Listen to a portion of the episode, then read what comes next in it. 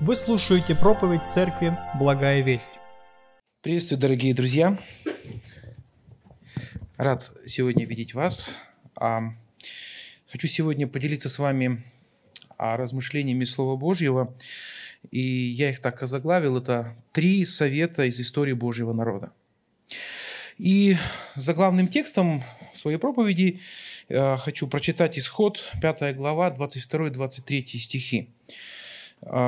Исход, 5 глава, 22 и 23 стихи. А в дальнейшем я немножко расскажу контекст, но эти слова вот очень так звучат интересно. «И обратился Моисей к Господу и сказал, извините, Господи, для чего Ты подверг такому бедствию народ этот? Для чего Ты послал меня?» Ибо с того времени, как я пришел к фараону и стал говорить именем Твоим, он начал хуже поступать с народом этим. Избавить же Ты не избавил народа Твоего. Сейчас холодно, и когда едешь на машине, машину перед тем, как ну, трогаться в путь, нужно прогреть. И для того, чтобы себя как-то дисциплинировать, я нахожу время, когда читать Писание. И вот, э, вот время, когда машина греется, как раз я успеваю прочитать около 40 стихов. Это бывает, ну, одна, две, полторы главы.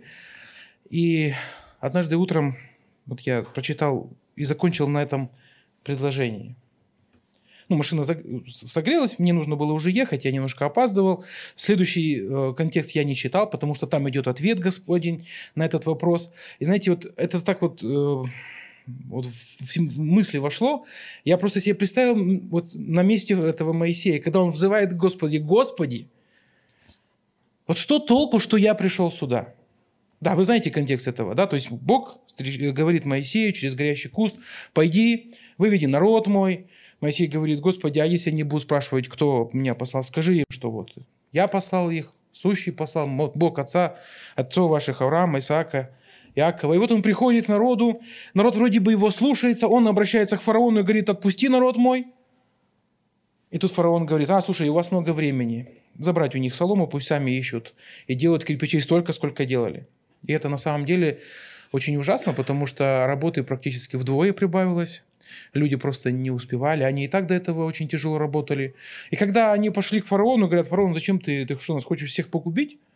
А он говорит, ну, у вас много времени, вы хотите поклоняться своему Богу, поэтому давайте нужное число кирпичей. И вот они выходят к Моисею и говорят, Моисей, Бог тебе судья, зачем ты нас сделал врагами в лице фараона? И вот Моисей обращается к Господу и говорит, Господи, зачем? Зачем ты меня сюда привел? Почему происходит так?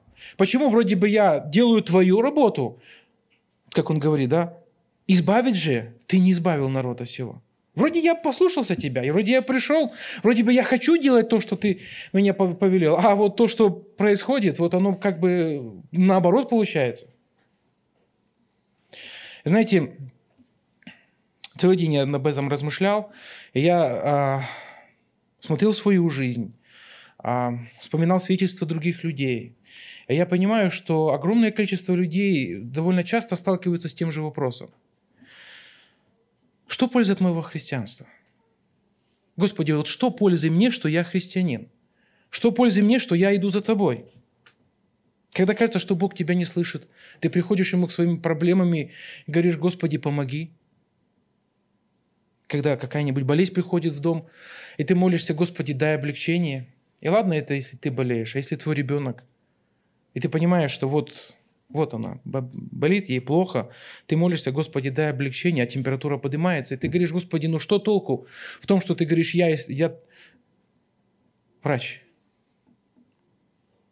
Когда умирают близкие. Когда общество не приемлет, и ты понимаешь, что ты становишься изгоем, и ты задаешь вопрос, Господи, что толку от моего христианства? Когда тебя гонят, потому что ты христианин. Сегодня мы слушали историю Иона, и он, наверное, был в такой же, Господи, зачем мне туда идти? Что толку, Господи? Но бывают более тонкие проблемы, когда эм, ты понимаешь, что, будучи христианином, ты себе не позволяешь того, что позволяет мир.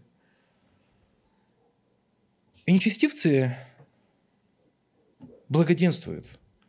Они укрепляются, у них есть все. И по-человечески ты начинаешь завидовать и задаешь вопрос, Господи, что толку в моем христианстве? У вас не случалось таких моментов? Знаете, прочитывая историю израильского народа, анализируя вот эм, ихнюю историю, у меня есть три совета для всех тех, у кого возникают такие вопросы. Они не ответят конкретно на те проблемы, которые, может быть, есть у вас, или они были, или, может быть, возникнут. Но эти три совета помогают не задавать таких вопросов. Итак, эти советы. Советы на основе израильского народа, на основе их истории, на основе того, как они проходили этот путь, как Бог их менял и что происходило. Совет первый. Познавайте Господа. Вы думаете, проблема, а, думаете, если бы вы оказались на месте Моисея, вы бы поступили по-другому? А, я очень далек от того, чтобы их осуждать и говорить, ай-яй-яй, как вы не поверили Господу. Вы просто вдумайтесь. Вот мы, мы благословенные люди, у нас есть священное писание, в котором описаны история и опыт тысячелетий о взаимоотношении с Богом. Что же было у Моисея? Он прожил жизнь в Египте. Его окружали египетские жрецы, его учили египетской мудрости – и все его взаимоотношения с Богом – это тогда, когда он попытался своими силами Божий народ, своих братьев, а, как-то облегчить их участь. И вот он встречает Господа у горящем кусте, и Бог ему говорит, я тебя посылаю. И он только, может быть, помнит о том, что есть какие-то предания о том, что мы особый народ. Почему особый народ? Потому что наши отцы получили какие-то обетования от Бога. Народ Божий, который живет в Египте, они, вся их жизнь заключается в работе, которую они делают. И это рабы. У них нет мысли о том, чтобы думать и стенаниях. И вот что они знают о Господе? Очень мало. Возможно, остаются какие-то э, остатки их, э, их воспоминаний о том, когда их отцы говорили им, Бог нас сюда привел, Бог обещает нас отсюда вывести. Бог обещал нашим предкам, нашим патриархам, Аврааму, Исааку, Иакову землю. И это все, что они знают о Боге. В отличие от них, мы намного больше знаем Господа. И вот смотрите, что интересно, когда э, Моисей задает вопрос о Боге, ну, Богу задает вопрос, Господи, почему ты меня поставил в такие взаимоотношения. Буквально в следующей главе, несколько стихов дальше, смотрите, какие слова Бог говорит. Бог говорит, «Являлся я Аврааму, Исаакову и Иакову с именем Бог Всемогущий, а с именем моим Господь не открывался им». То есть сразу, когда, когда Моисей задает вопрос «Господи, почему?», Бог начинает приоткрывать себя и свой характер Моисею, показывая, каков он. Он ему не отвечает абсолютно на вопрос «почему?». Он говорит, что вот смотри, какой я. И я покажу свою силу над фараоном, над египтянами. И знаете, история израильского народа – это тернистый путь познания Бога. Вся история, начиная вот с момента, когда Моисей выводит израильский народ из египетского рабства и заканчивая сегодняшним днем. И они на собственном примере, на примерах своих обшивок познают характер Бога. И знаете, на самом деле характер их не очень сильно меняется. И чтобы вы понимали, насколько они изменились, познавая Господа, приведу, приведу несколько примеров. Тот же Моисей выводит народ израильский, приводит их в пустыню у горы Сина, и он идет получать заповеди от Господа, где Господь рассказывает, что он ждет от своего народа. Он находится 40 дней там, и вот народ внизу ждет, ждет Моисея, он их вывел сюда в пустыню, и вот они говорят, слушай, говорит, где этот Моисей, который вывел нас? Не знаем. Говорят, давай сделаем себе Бога, и пусть он ведет нас обратно в Египет. И сделали золотого тельца, и поклонялись, и служили ему. Они буквально, нужно было 40 дней, чтобы они без руководства Моисея скатились в идолопоклонство. проходит около двух тысяч лет. Бог постепенно изменяет народ, учит, проходят судьи, проходят царство, проходит плен, и Бог им постоянно говорит, что «Я ваш Бог, вы не должны грешить». И вот наступает момент, который в преддверии Иисуса Христа, пришествия Иисуса Христа, а когда они уже обрели свое государство, свою землю, у них был Иерусалим, у них был храм, и вот один римский военачальник хотел пройти через город Иерусалим и пронести штандарт своего императора. Нужно сказать, что у римлян император – это божество. И вот все старейшины, весь народ, израильский, иудеи, они приходят, встают перед этой армией безоружные, без ничего и говорят, мы тебя не можем пропустить. Потому что в нашем городе не должно быть других идолов, которые поклоняются другому Богу. Они говорят, евреи, вы в своем уме, вы кому это говорите? Мне стоит щелкнуть пальцем, и вот вас всех здесь не будет, потому что я с, за моей спиной легион. Они становятся на колени и говорят, хорошо, без проблем, только после нашей смерти. Понимаете, да? Познание Бога, познание Его характера изменяло совершенно этих людей. Еще один такой пример интересный, когда человек задает вопросы Богу. Наверное, вы все знаете этого человека, а, праведник Иов. Тоже кажется, что он незаслуженно пострадал, и, и, и он тоже задает Богу вопросы. И он говорит, Господи, почему? Почему так происходит в моей жизни? За что ты меня наказал? И там целая дискуссия в этой книге раскрывается, где Иов в беседе со своими товарищами пытается понять Господа, его план. И вот наступает момент, когда сам Господь начинает говорить с Иовом. И он говорит, Иов, припаяшься, встань как муж и слушай, что я тебе буду говорить. И знаете, когда я первый раз читал эту книгу, я очень хотелось понять, Господи, почему ты Иова так наказал? Но там интересно, что, он, э, что Бог абсолютно не отвечает Иову на его вопросы. Бог начинает раскрывать себя Иову. Бог приоткрывает себя, и он говорит, Иов, посмотри на меня, посмотри, каков я.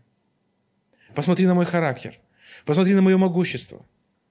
Бог не ответил Иову на его вопрос. Но что интересно, в конце речи Господней у Иова не осталось вопросов. Потому что познание Господа, познание Его Величества, они просто, просто уходят на задний план. И обращаясь уже к нам, жителям, даже носителям Нового Завета, да, тем людям, которые посредством жертвы Иисуса Христа приобретают спасение, для нас тоже это очень ценно и важно. Вот как проблема была для израильтян, для, для Моисея, когда Моисей стоял в проблеме, и он спрашивал, Господи, почему? И потом Бог говорит, посмотри, каков я. Вот то же самое Бог говорит и нам. Несколько текстов Писания. 2 Петра, 3 глава, 18 стих но возрастайте в благодати и познании Господа нашего и Спасителя Иисуса Христа. Возрастайте в познании Господа. Познавайте Господа. 2 Коринфянам, 4 глава, 16 стих. «Потому что Бог, повелевший из тьмы воссиять свету, озарил наши сердца, дабы просветить нас познанием славы Божией в лице Иисуса Христа». Величайшим Божьим откровением для человечества, для человечества стала жизнь Иисуса Христа. И в нем Библия, Бог приоткрывает нам характер самого Бога. Познавая Бога, мы понимаем, кто Он, каков Он. И знаете, познание Бога дает нам правильную мотивацию во взаимоотношениях с Господом и корректирует наши вза... взаимоотно... ожидания в наших взаимоотношениях. Интересно, что когда Бог посылал Моисея, он ему нигде не сказал, что Моисей, как только ты придешь, фараон вас сразу отпустит. Бог конкретно сказал Моисею, Моисей, пойди. И ты знаешь, я жесточу сердце фараона, и он не захочет вас отпускать, но я на нем явлю мою силу, и он вас отпустит. Если бы у Моисея было больше взаимоотношений с Богом, он, может быть, более внимательно прислушивался к Божьим словам. Друзья мои, если в вашей жизни есть вопросы «почему?», И что толку в моем христианстве? Что толку в том, что я хожу за Господом? Если вы не понимаете, почему произошла та или иная ситуация в вашей жизни, я могу вам дать один совет. Совет на основании истории израильского народа, взаимоотношений с Богом. Познавайте Бога. Чем больше вы познаете Бога, тем больше Он вам откроет, и меньше будут вопросов. Вы знаете, познание Бога, Его величие, Его могущество, оно отрезвляет. Друзья, как это ни странно, но не мы центр мироздания. Мы привыкли, что все вокруг нас вертится. Все наши желания, они сконцентрированы на нас. Но на самом деле Бог – центр всего. Бог – центр мироздания. И пока мы это не поймем, у нас всегда будут вопросы «почему?». Для меня было большим откровением, когда я узнал, что Бог любит даже моего врага, который меня на работе там чем-то притесняет, или, может быть, а, того нехорошего водителя, который меня вчера подрезал, он его тоже любит. Причем равносторонне со мной. Вы понимаете? Я его не люблю, и я считаю, что Бог его тоже должен не любить. Но Бог, когда открывается себе, ты понимаешь, что Бог любит всех одинаково. Вы понимаете, насколько сразу меняется наше мышление? Как ты можешь в молитве говорить, Господи, вот накажи этого человека, когда ты понимаешь, что Бог его любит так же, как и меня? Бог вне времени, вне пространства, и, как он говорил, для него тысяча лет как один день, один день как тысяча лет. Бог мыслит категориями вечности, а мы хотим все здесь и сейчас – и знаете, на самом деле цель Бога не решить все наши проблемы. Бог решает только одну проблему. Проблему нашего греха. И вот это только несколько моментов, которые для меня а, были стимулом изменить свое мышление, и которые отвечали на многие вопросы. То есть, когда я это понял, много вопросов в моей жизни снялось. Возможно, Бог вам откроет какие-то новые вам откровения, которые Бог даст вам. Познавайте Господа. Если у вас есть вопросы, почему, если вы в трудности, вы не понимаете, что происходит, познавайте Бога. Познавайте через Писание, через опыт поколений, через то, как Бог работал в других сердцах. Поверьте, Библия имеет ответы на все вопросы. Но не прямо, когда, знаете, мы хотим, чтобы было написано, да, там, можно ли встречаться с мальчиком Васей? И в Библии открываешь Писание и написано, вот, с Васей нельзя, а с Петей можно. Нет такого. Но там есть четкие указания, как нужно поступать, каков характер Господа. И познавая характер Бога, ты будешь понимать, как ты должен жить в данном случае, вот именно вот в этот момент твоей жизни. Второй совет, который я хотел бы сегодня вам оставить, который для меня был благословением из истории израильского народа, это совет «Держите из Божьих обетований». Малознающие Бога израильтяне не верили, что Бог способен дать им то, что обещал их отцам. Возможно, среди них были люди, которые помнили, что Бог сказал, вот у вас есть земля обещанная. Бог обещал ее дать. Но когда, Бог, когда Моисей пришел и сказал, что я пришел вас отвести в эту землю, которую Бог обещал дать, они пришли и сказали, ну что пользы вашим Боге, если мы стали врагами в глазах фараона? Они не поверили, что Бог способен это сделать. И знаете, в Евреям 3 главе, 19 стихом, 19 стихе есть интересные слова. Это немножко оторвано от контекста, но вначале рассказывается об истории израильского народа и причинах, почему они не вошли в обетованный покой. И автор этого послания говорит такие слова. «Итак, видим, что они не могли войти за неверие». И знаете, какая печальная история была у этого народа? Все то множество людей, которых Бог с чудесами вывел из Египта – все, кто был старше 20 лет, они умерли в пустыне. Все, кто старше, был, умерли в пустыне. Интересно, что только два человека, которые были старше 20 лет, вошли в землю обетованную. Это были Иисус Навин и Халев. Эти два человека ходили с оглядатаями, и когда народ начал роптать, они сказали, что послушайте Господа, поверьте в Его обетование. Он обещал нам дать эту землю, и Он сможет это сделать. И вот те, кто верили в обетование, они и вошли.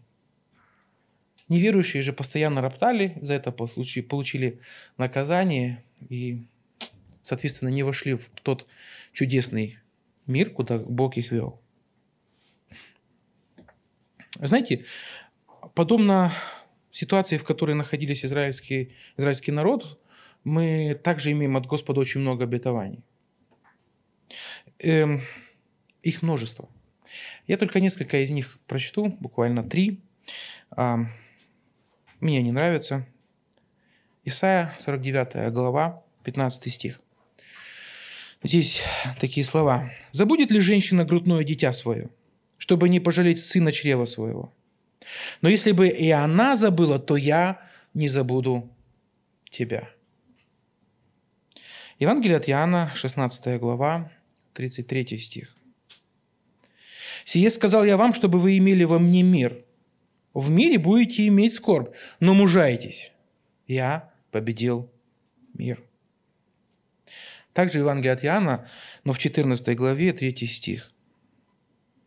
«И когда пойду и приготовлю вам место, приду опять и возьму вас к себе, чтобы и вы были, где я». Если вы посвятите себя познанию Господа, вы откроете огромный мир Божьих обещаний. И на самом деле Бог очень много нам обещал. И самое интересное, что все эти обещания несут благо. Хочу предложить вам немножко взглянуть со стороны. Посмотрите, очень многие религии дают всякие обещания в будущем.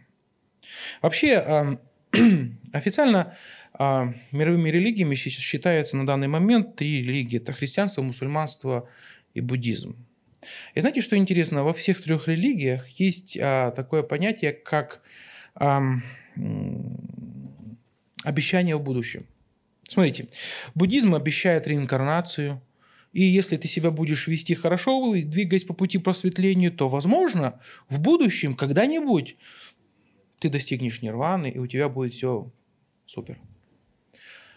Вы знаете, э, ислам также своим последователям обещает рай с гуриями. Ну, в общем, там все будет хорошо. Христианство обещает жизнь вечную после смерти.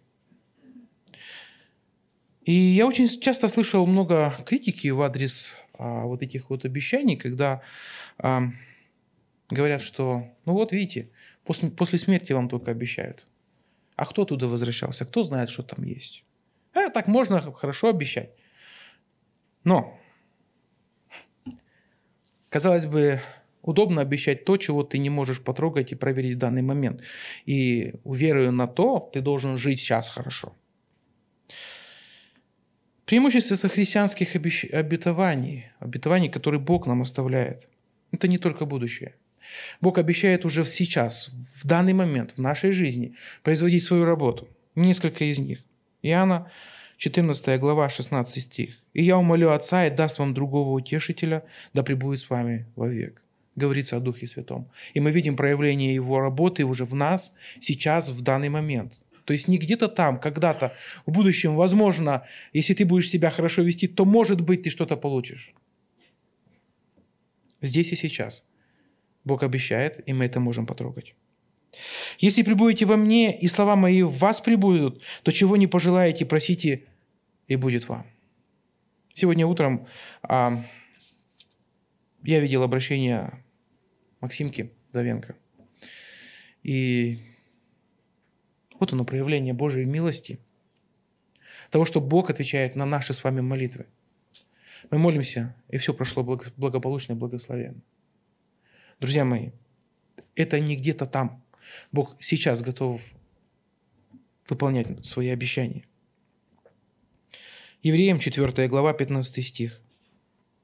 «Ибо мы имеем не такого первосвященника, который не может сострадать нам в грехах, не может сострадать нам в немощах наших, но который, который, подобно нам, был искушен во всем, кроме греха. Христос прожил жизнь, и когда Он говорит, что я обещаю быть с вами, Он знает, о чем говорит. Потому что Он прожил жизнь человека. Он также хотел есть, Он также хотел спать, Он также должен был во что-то одеваться. И все то, что мы, кажется, нам, Бог нас не понимает, все это проходил Иисус Христос.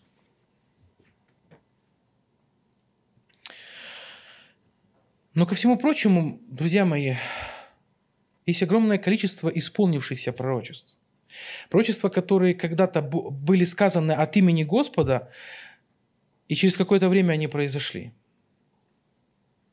Много не буду приводить примеров, несколько моментов. Смотрите, пророчество, а, которое мы читаем в книге Даниила. Даниил очень четко расписывает историю Ближнего Востока. И практически а, история потом про, проходит именно тот момент, тот сценарий, который проговаривает Даниил. Но нужно понимать, что а, Даниил жил и писал, и пророчествовал лет за 200 до тех событий, о которых он говорил. Но наибольшим воплощением Божьих, исполнения Божьих обещаний является Иисус Христос, который практически а, на 100% выполнил все, что о нем было сказано. Я слышал такую статистику, что а, случайным образом все пророчества могли исполниться в одном человеке а, с вероятностью того, ну, это там э, цифра с огромным количеством нулей. Я помню вот просто такую вот а, историю, ну, пример такой, что если бы территорию Франции насыпать монетками в слой в 5 сантиметров, и вот пустить туда человека, всю территорию Франции, да, понимаете, то есть не, не где-то там какой-то мешочек или еще что-нибудь, территорию Франции, представляете себе, да, огромная европейская страна, а вот всю ее территорию засыпать монетками в слой в 5 сантиметров, и чтобы человек с одного единственного раза зашел на эту территорию и нашел монету помеченную – вот вероятность того, что это могло быть случайно. Бог обещает и исполняет. И, кстати, Моисей и израильский народ, если бы верили, они бы увидели это. А мы видим из Писания, что на самом деле израильский народ был выведен из Египта, прошел через пустыню, прошел через Черное море, прошел через Иордан. Иисус Навин ввел его в землю обетованную, как Бог и обещал. И знаете, исполнившиеся пророчества, которые мы можем видеть и свидетельствовать, они являются своего рода доказательством того, что Бог имеет право это говорить. Смотрите, а, есть такая история в Библии, а, когда к Иисусу Христу приносят расслабленного, и так как было много людей, они раскопали крышу, спустили ему а, к ногам его, и Иисус, видя веру людей, которые принесли этого человека, говорит этому человеку такие слова. «Прощаются тебе грехи твои». Все вокруг начали говорить, слушай, а кто он такой, что может прощать грехи? И Христос, зная, что они так скажут, Он говорит им, чтобы вы знали, что у меня есть власть это сказать, я говорю этому человеку, встань, возьми постель твою и ходи. И он встал, взял и пошел. Сказать, прощаются тебе грехи, ну как это можно проверить? Никак твоя жизнь физически, ну, вроде бы никак не изменилась. Возможно, ты там внутри можешь только почувствовать, что груз, э, бремя грехов спало с тебя, а физически как это произошло? Но Христос, чтобы окружающие видели, что Он имеет право это, Он берет и исцеляет его. И вот к чему я все это говорю? Посмотрите, Бог оставляет нам обетование. Один из советов, который я говорю, что когда у вас сложности, трудности, верьте в Божье обетование. Смотрите, Бог на самом деле не просто что-то обещал, но Он то, что обещал, Он уже выполнял. Тем самым показывает, что Он имеет моральное право обещать, и Он это выполнит. И когда нам говорят о том, что, ну, слушайте, ваш Бог обещает вам там, где-то, жизнь вечную, может быть, после смерти, откуда никто не возвращался и никто не знает. Но вы знаете, что этот Бог, который вам это обещает, Он обещал и другие вещи. И то, что обещал, Он сделал. Поэтому у меня есть уверенность, что я получу то, что Бог мне обещал.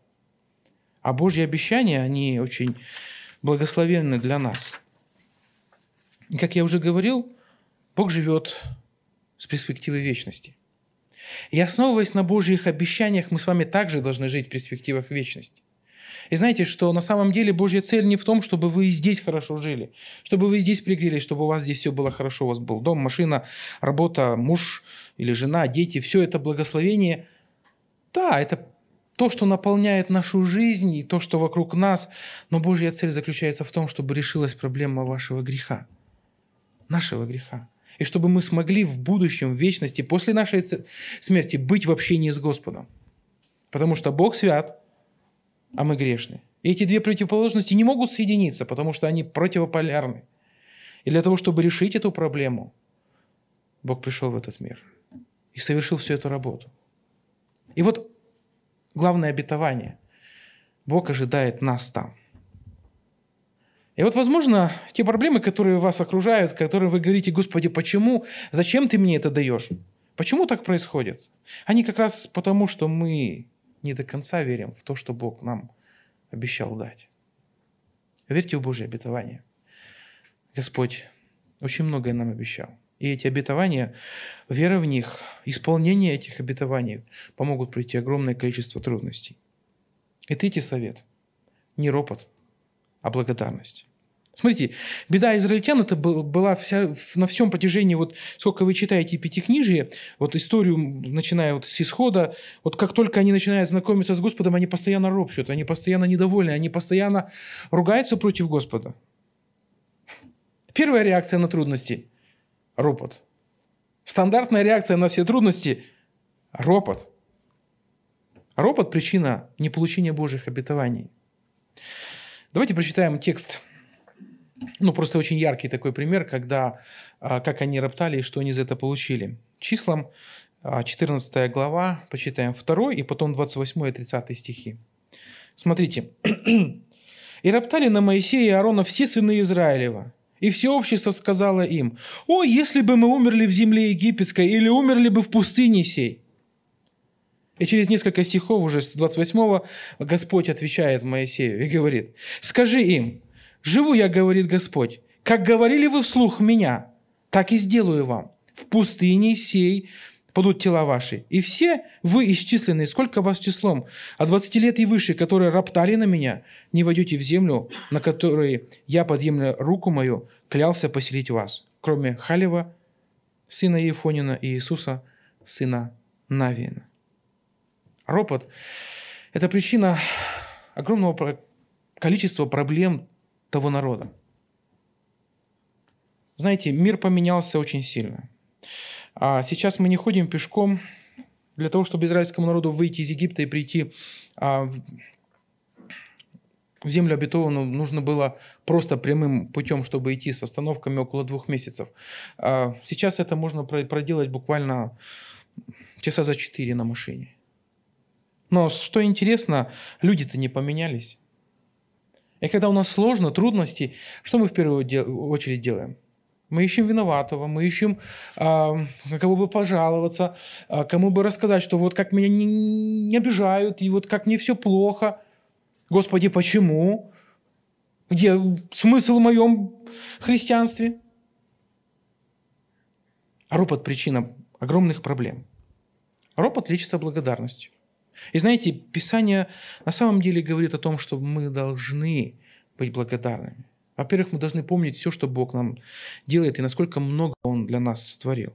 Смотрите, Второзаконие, 8 глава, первая половина второго стиха. «И помни весь путь, которым вел тебя Господь Бог твой». 1 Тимофея, 6 глава, 6 стих. «Великое приобретение – быть благочестивым и довольным. 1 Фессалоникийцам, 5 глава, 18 стих. «За все благодарите, ибо такова у вас воля Божья во Христе Иисусе». Друзья, проанализируйте свою жизнь. Чего больше в ваших молитвах, в ваших разговорах, в вашей жизни? Что больше, вы недовольны или вы благодарите?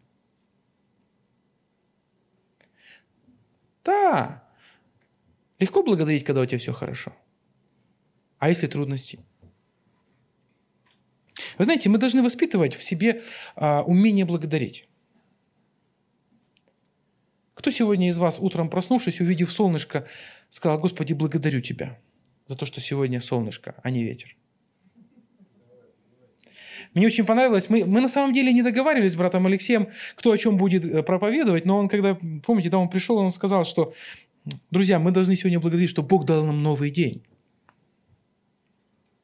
Вы знаете, это подобно как детей вот учат благодарить, и не всегда это происходит сразу.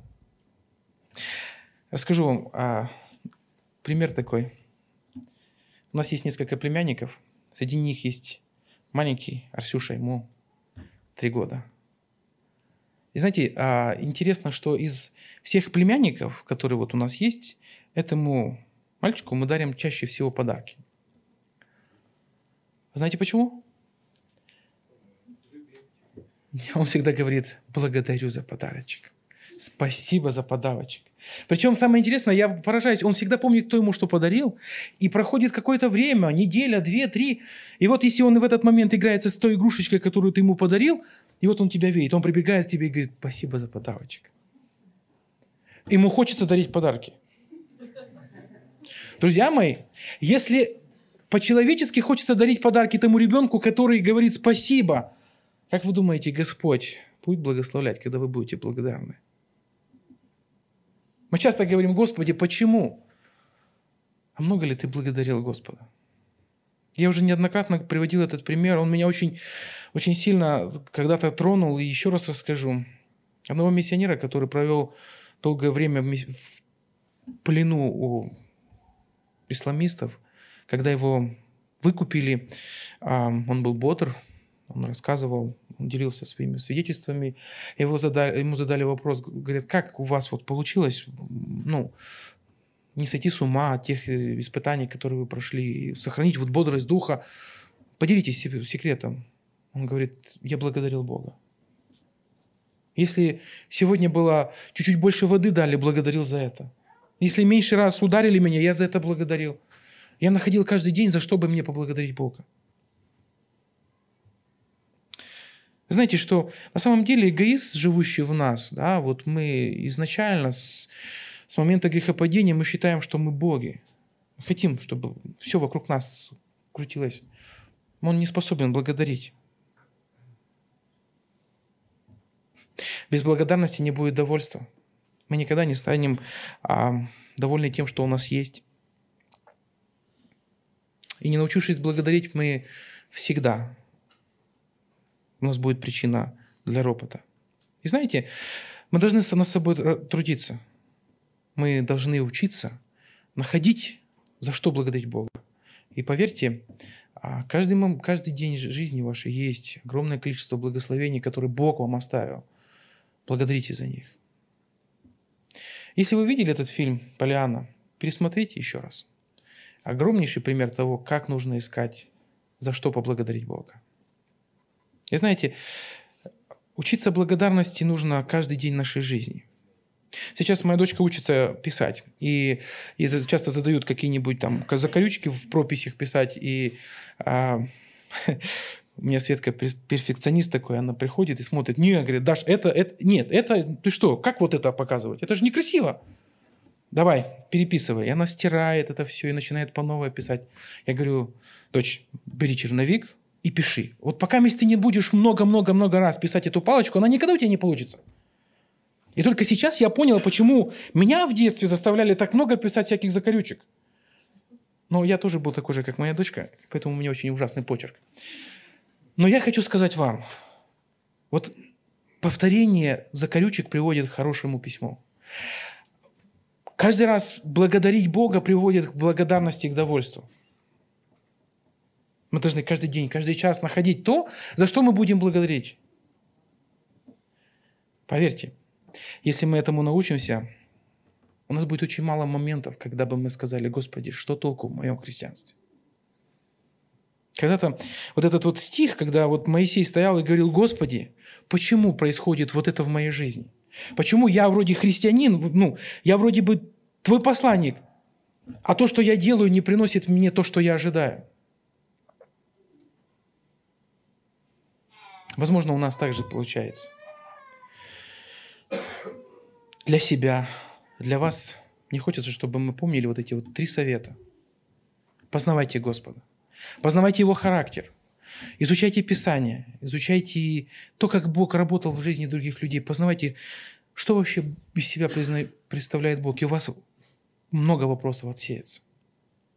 Смотрите на Божье обетование, на то, что Бог вам обещал в этой жизни, на то, что Бог обещал вам в будущем. И еще огромное количество вопросов отсеется. И, наконец, будьте благодарны. Благодарите Господа каждый день, каждый час.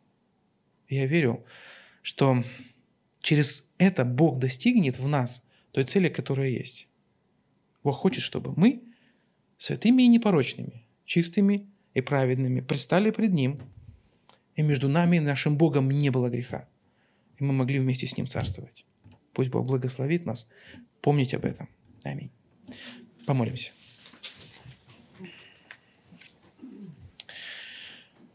Любящий всемогущий Господь, Тебе хвала и благодарность. Я благодарю Тебя за то, что Ты оставил нам священное Писание, через которое мы можем черпать Твои благословения, Твои наставления, информацию о Тебе, научаться о Тебе, познавать Твои обетование. Благодарю Тебя, Господи, что Ты чудно устраиваешь наши жизни, и у нас огромное количество поводов благодарить Тебя. Прошу Тебя, Господи, помоги нам каждый час нашей жизни быть благодарными Тебе. Будь милостив к нам, наш Бог. Мы нуждаемся в Тебе очень. Хвала Тебе, наш Бог. Аминь. Местная религиозная организация Церковь Евангельских христиан-баптистов «Благая весть» зарегистрирована 24 июня 1999 года. ОГРН 103 773 974 3007